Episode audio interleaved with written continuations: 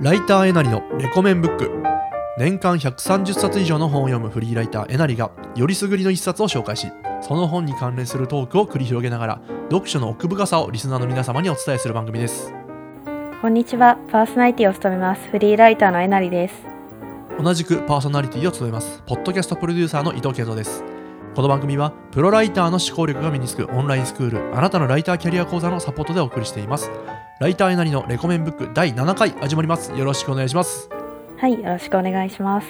はい今こうビデオみビデオチャットをねつなぎながら収録してるんですけどなんか髪の色すごい変わりましたね。そうですね。今それな何色ですかそれは？これは一応チェリーピンクってやつです。ちもうすごいあのそのアメリカのお菓子のような色をしてましたよね。そうですね。すごい色ですねもう。これはもうね ブリーチとかする感じですかこれは？はい。あの2回ブリーチしてめちゃくちゃ濃いピンクをのせてもらいました。髪の毛ズタズタですねじゃあ。ね そうですね。ね。確かにこれまでも髪の毛薄ピンク色でしたっけ？これまでは。そうですね。でもあれはなんかだいぶ色落ちしてあんな感じ、はあはあはあはあ今もう本当の本当のピンクですねこれはもうね。そうですね。もう気合入ってますね。は いとってもはい。似合っております、めちゃめちゃ可愛いです,、ね。ありがとうございます。いいですね。はい。じゃあ今日も張り切っていきましょはい、うはい。じゃあ今日はどのような本を取り上げていただけますか？はい、今日紹介するのは「冷血」という本で、えっと、トルーマン・カポーティという人が書いた新潮社さんから出てる本です。ほう。で一応このカポーティっていう人の本を村上春樹がよく翻訳してたりするので、それもあってちょっとあの村上春樹さんの次に取り上げさせてもらったんですけど、はいはいはあこの本自体はあのアメリカのカンザス州の片田舎のちっちゃい町で起きたクリッター家っていう一家の殺人事件を元にした本でしてでこのカポーティさんはあの小説家の人で普段あのティファニーをあの朝食のやつあるじゃないですか。ティファニーで朝食、いはいはいはい。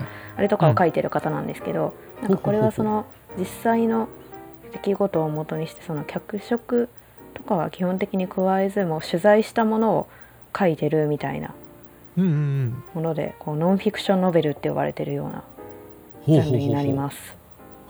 またあれですね。やっぱりこう結構生々しい系ですね。前回というかこれまでも引き続きですね。そうですね。うんと人が亡くなるとか事件とかね。そっちですねそう割とね、うん、はい。ほうほうほうほなんかこれは本当になんか取材がものすごいなっていう感じるところがすごく多くて、もう5うほうほう。年ほどかけてこのカポーティがいろんな方に話を聞いて取材をしたらしいんですけどはあはあはあはなんかこうまあこの一家4人、まあ、そこで暮らしてた方は全員亡くなってるのでこうあはい。その現実のその事件の描写とかってなかなかあの聞けないところとか普段の4人の生活とかってもう聞けないんですけど、なんかでもなんでしょうね。本人から話を聞いてないのにこんなに書けるのすごいなっていうぐらい描写されてるっていうか、確かに。当事者というかね、まあ、被害者はもう亡くなってますからね。そのそうなんですよね。本心とかは聞けないわけですもんねその当日とかね。はい、ほうほう。確かにどうやって取材したんですかねその当日の出来事とか特にねそうですね、まあ、当日の出来事は多分、まあ犯人には取材を結構してるはずなのでかそっか。うん。そこのところとかあと生活はあのなんかこの一家もともと6人家族であほのう。なんかあのなんだろうお嫁に行ってこの家に住んでないお姉さんが確か2人ぐらいはいるので、うん。うんそういう方とかに聞いたりとかしつつ構成したのかなと思うんですけど。まあでも大変ですよねいずれにせよねこれ取材するってね。ね。なんか本当にリアルすぎてなんかいい意味で小説みたいっていうかめっちゃリアルに描写されてるのでなんかすごいなと思って。はいはいはいはい。物語みたいになってるんですねそのノンフィクションでありながらも、ん。そうですそうです。なんかどうやって取材してどうやって書いたのかなっていう視点で読むとめちゃくちゃ面白いというか、うん。そういう本ですね。確かに。そっかそのまあその取材したのもすごいですしそれをこう作品としてまとめるのもまた一苦労ですよねこれね。うん、そうなんですよね。ね聞いたことただ書けばいいわけじゃないと思いますしね。うんうん。これこれは、うん、すごいですよね確かに。だから。だからなんか本当ライターさんとかは読んだらすごい面白いと思いますけどね。なんかどう活かせるかあんまりあれですけど。まあ、でもなんかなんか。その、ね、取材インタビューのそれこそ最高峰というかね、そううん、へえこれこれなんかやっぱ問題提起系なんですか？これ内容的には。そのやっぱ結構こういうねなんていうかセンセーショナルというかね。こういう話題取り上げるわけじゃないですか。そのなんかただただなんだろう面白いねサスペンスとかいう感じでもないのかなと思ったんですけど。なんか問題提起とかしてんのかなこれと、そうですね、うん。まあ、確かになんかその記述自体結構淡々としてるのでそんなサスペンス的な感じではなくて、なんかどちらかというと、なんかこうそのまあ結局犯人の2人が死刑になってるんですけどそういう死刑制度だったりだとか、あとはなんかはあはあはあはあ。こう犯人の片方は結構家庭環境とかがしんどい感じの人だったので、なんかそういうこととかをちょっと考えながら読んだりしました、へえ。参考までにこの、まあ、犯人2名いらっしゃるという、まあ、いらっしゃるって変だな2人いるということですけど動機みたいのってあったんですか？明確な、そうですね。いやなんか明確に例えばなんかこのうん。クリッター一家に恨みがあったとかそういうことではなくてうか結構そのこの犯人自体も結何回かそういう犯罪を繰り返してる人で刑務所に入ってたんですよ、うほうほその刑務所に入ってた時に仲間の囚人がこのクラッター一家のことを知っててなんか話を聞いてたらしくて。でなんかこうこの犯人2人がいろいろなんだろう旅というかこう移動してる時にそういやここにこういう家があるって聞いたことあるなみたいな。ところで入って、うん、みたいな。がなんかこのクラッターさんって人があの基本的に小切手とかで支払いをする人で現金を持ってなかったらしいんですよ。だからで村にいる人はみんな知ってたからその村の人もこの一家が殺された時に、強盗殺人なんてあの家でないだろうみたいな感じですごい不審に思ったみたいなこととかも書いてあって、うん、ええなんだろう小切手でやり取りって資産家ですか？それは。でも結構そうですね、あの農園主されてたみたいなので、はあ、はあはあはあ、村の名士みたいな方です。なるほど。じゃあ、まあ、ある種、まあ、権力者というか、まあ、目立つ存在ではあったんですねじゃあ。そうですね、まあにしても別にじゃあ動機とかはないんですねじゃあねある意味。そうですね。衝動的というか、うんうん、いめちゃめちゃ怖いじゃないですかそしたらじゃあ。やそうなんですよね。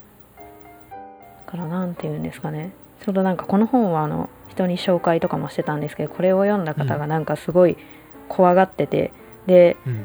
なんかこうちょうどその人とホラーの話も同時期にしてたんですけどなんかホラーよりこういう方が怖いってその方は言ってて。うん。でいや僕も多分そっち側ですね多分、うん、そっちですか、うん、なんかもう理不尽すぎるじゃないですか、もうね、確かに。うん、嫌な話ですよねこれ。しかも家族ね自分のうちの家が襲われたらとか考えるとねもうはあって感じですよだってね。ね。はあとかも言うレベルじゃないですよね正直ね。確かに。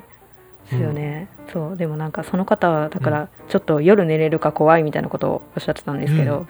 私はこううん。どちらかというとホラーの方が怖い側なので、なんあだろら、うん、うでもなんかよく考えたらあのうん。現実に起こりそうなのはこっちじゃないですか、まあね。ホラーよりかは、うんなのになんかホラーが怖いって変だなと思って、うん、なんか最近うんちょっとそうなんですね。そうなんですよ。いやなんかどっちかというとホラーも好きなのかと思ってましたよこの今まで。この読んでる本とかも含めてね。そのまあホラーってくくっていいか分かんないですけど ちょっとそういう怖いというかね。方はまあ好きだったり得意だったりするのかなと思ったんですけど。そうでもないですよねじゃあね。でもなんか怖いけど割と見たくはなるんですよほうほうほうほう。なるほどね。なので読んだりしててでもなんかうん。この、私読んだことないんですけどホラーの哲学っていう、なんかほう。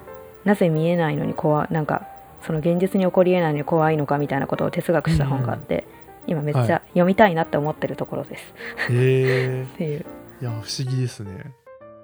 いやでも怖い、うん、こちなみにこれよ読んだ後よ読後感っていうんですかね。読み終わってこうどういう感情になるんですかこういう本って楽しかったなんですか？それともうわーみたいになったり？そうですね。まあうん。なんか、わーっていうか考えることが多いなみたいなうん。まあ少感じでは、なくともそのはい、解決だとかハッピーエンドとかそういうなんか気持ちいい終わり方ではなさそうだなと思うんですよね見た感じ。そうですね。うん。そんなに気持ちよくは。まあ本当終わ事件がこう終結しましたっていう終わり方ですかじゃあこれはそうですね。なんか犯人がこう死刑になったところで終終わるそうかそうか。感じで、でもなんか描写としてなんかそんなになんだろうめちゃくちゃ後味悪いみたいな感じではなかったのでやっぱそこはなんかこう書いてる人の才能なのかなみたいなとこは思いましたね。いやなんかすごいちょっと想像できない内容ですね。だからねそう思うとねそうただの事件のね事件事件を時系列に並べたら本当にそれこそ残酷なね話にうんなりそうですしね。すごい本を見つけますね本当にね。そうですね。うん、うんでなんかなんでしょうね。この結構このカポーティさんって人がなんかあの犯人の一人に結構感情移入をしててこのペリーっていう方の人なんですけど、なんかでしょうね。結構その音楽とかをちょっとたしなんでたりとかあとなんかこのカポーティが結構なんだろうなんか体型とか的にもこの人と似てるらしくてすごいなんかうん。共感してるなっていうのがめちゃくちゃ感じられる本でもあって。ほうほうほう。なんかちょっと怖いですねそれもね。共感してるのかなみたいなね。あ 感情移入してるのかなみたいなねまあでも。ただでもやっぱり感情移入しないと書けないものはありそうですよね。質問質問インタビュー取材ね。感情移入してこそのリサーチですよねきっと。ねそうですね。だからなんかそういうところがあの読後感のあんまり悪くなさをうん。生んでるのかなっていう気もするんですけど。ただなんかこうこれあのなんでしょうね。カポーティさんのこうこれを書く過程を描いた映画みたいなのがあるらしくてそれは見てないんですけどなんかそれで描かれてるのは結構なんだろうな。このこの作品自体が「冷血」っていう作品自体がその死刑が執行されないと書けないけれども。でもこう割と共感してというかシンパシーを感じちゃってるみたいなそういう葛藤みたいなのがあって、うん。そうそう。でだからそのこの人自体もそれを苦しみながら書いたんだみたいなことを描いてる映画があるらしくてへえまあ確かにその取材とかねしててその人となりを知ってしまったらもう他人じゃなくなりますもんねきっとね、うん。インタビューとかしてたら。どんなねその猟奇的な犯罪を犯したとしても、まあ、多分ベースは人間ですからね。できっとそれこそね音楽好きな音楽があったりとかねしてるわけで。感情移入は確かにしちゃうかもしれないですね。こんだけ追っかけてたらね。そうなんですよね。怖いとか言っちゃったんですけど、うん。そうですねでもだからこの「冷血」ってタイトルもあのそのこの犯人たちを冷血って書いてるのかそのなんかこの取材した人が死なないと書けないものを書こうとしてる自分のことを冷血って書いてるのかどっちなんだろうみたいな話があるらしくて。面白いですね。うん。ああ確かに確かに。それは葛藤がありそうですね。そのなんか自分のその冷たさ的なねいいあですよねそうです。そうです冷徹さみたいな。へえあの芥川龍之介の地獄編みたいだなって思いました。ああいいちょっと僕が分かんなかったかもしれなんかうん。あれなんですよね。平安時代のその画家がいて、うん。そうのん。画家がなんかあの見たものじゃないと描けないけどめちゃくちゃ才能があるって人なんですよ。うん。でなんかそのまあいろいろあってその娘がいるんですけどその、はっていうかそのなんか屏風であの地獄を描くことになって女が燃えてる絵を描くことになったんですよ。で殿様の依頼で。でいうん。でその殿様がじゃあ女を燃やしてやるって言って用意したら自分の娘がいて。うわ。でだからなんか燃えて死んじゃうんですよ、娘が。でもなんかそれをめっちゃなんかあのなんだろうこう恍惚としたっていうか生き生きとした目でうん。見てて、でめっちゃ素晴らしい絵を描いた後に本人が自殺するっていう、あのなかなかあれな話なんですけどでも嫌な話ですね。通ずるものが、があるなって思いました、嫌な話ですけどちょっとえなりさん好きそうな好きそうって言ったら悪いですけど。でもこういうのね。好きですね、うん。わあ別に僕も苦手とかはないですけどなんかねこう話だけ聞くとちょっとねうわーってなっちゃいますね。なんかうわ嫌な嫌な話というかね。むごい話だなと。人間の業が深い話そう。要はそのね娘が燃えてるとこはそのちょっと恍惚とした表情で見てるとこが一番なんかねむごたらしいですねもそうですよね。うでもいい絵描いちゃいましたよと。そうなんですよ。ちょっとでも確かにそのクレイジーさとかってのはある意味ちょっと面白さですよね。その主人公とかそのねのちょっとサイコパス感とかも含めた。そうですよおもろいねですよね。うん。映画とかでもそういうのはいっぱいありますもんね。うん、ぱなんか子供とか生まれると僕あれですね。ちょっと見方変わっちゃいましたね僕も家族がね被害に遭うとか言うとうわやめろよみたいなね。確かにそうですやよね。めろよ。うん。と、うん。そうでしょうね。昔のがもっと気楽にそういうね、ほ本だの映画だの漫画だの気楽に見られた気がしますね。今ちょっと気楽うわーってなっちゃうのが先に来ちゃいましたね。かなり心境の変化を感じました今まで。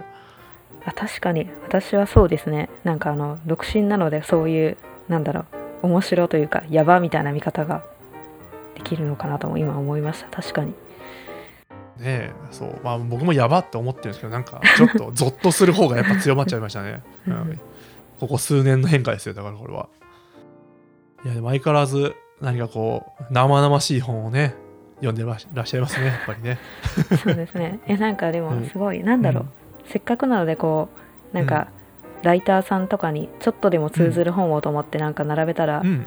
もともとなんかそういう本が多いからかわかんないですけどめっちゃそんなラインナップになって、自分でもなんかびっくりしてます、そうなんですね。まあだってこれもこういうのばっか読んでるわけじゃないですよね。いろいろこう選定してこうなったわけですもんね。そうですね。コンセプトのね共通点とかもね並べて、はい。うん。